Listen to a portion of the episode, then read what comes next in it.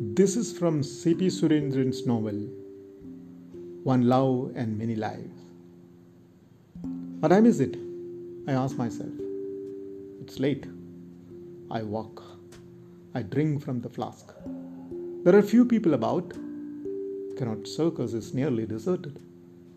When I reach M Block on the outer ring, three battle tanks roll past me in the direction of India Gate.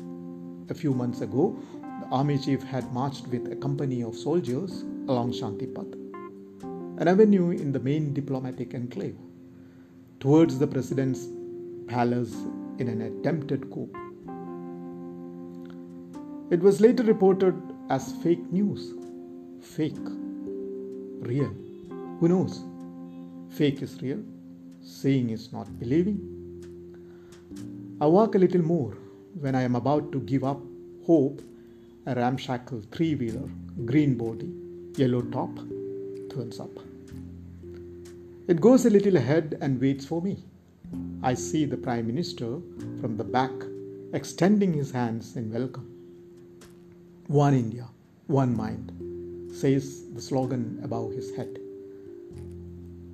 I get in and ride towards Elizabeth's place in the company of the Prime Minister, forging behind my back the nation as his will, inviting a chaotic people into his iron, unifying embrace.